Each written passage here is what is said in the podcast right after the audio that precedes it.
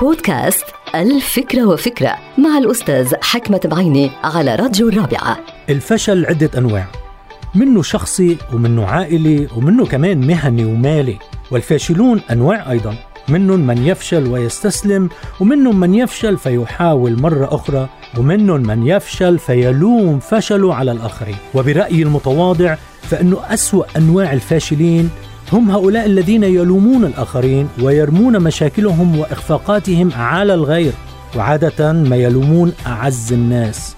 بعرف ناس يلوموا الأب والأم والأخ والأخت والأصدقاء والزملاء والجيران لأنهم هن فشلوا. هذا النوع من اللوم خطير جدا إذا تحول إلى عادة يومية أو أسلوب حياة شخصي.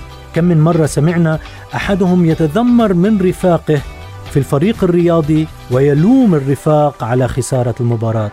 كم من مرة سمعنا أنه أحد الزملاء في العمل يلوم الآخرين ويتهم الآخرين بالكسل والإهمال لأنه فريق العمل فشل في تحقيق الأرقام المطلوبة.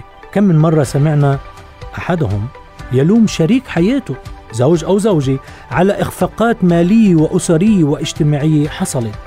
إن اللوم في هذه الحالات لا يفيد ولا ينفع بل على العكس يجعل من العلاقات العائلية والمهنية والاجتماعية علاقات متوترة وسلبية للغاية.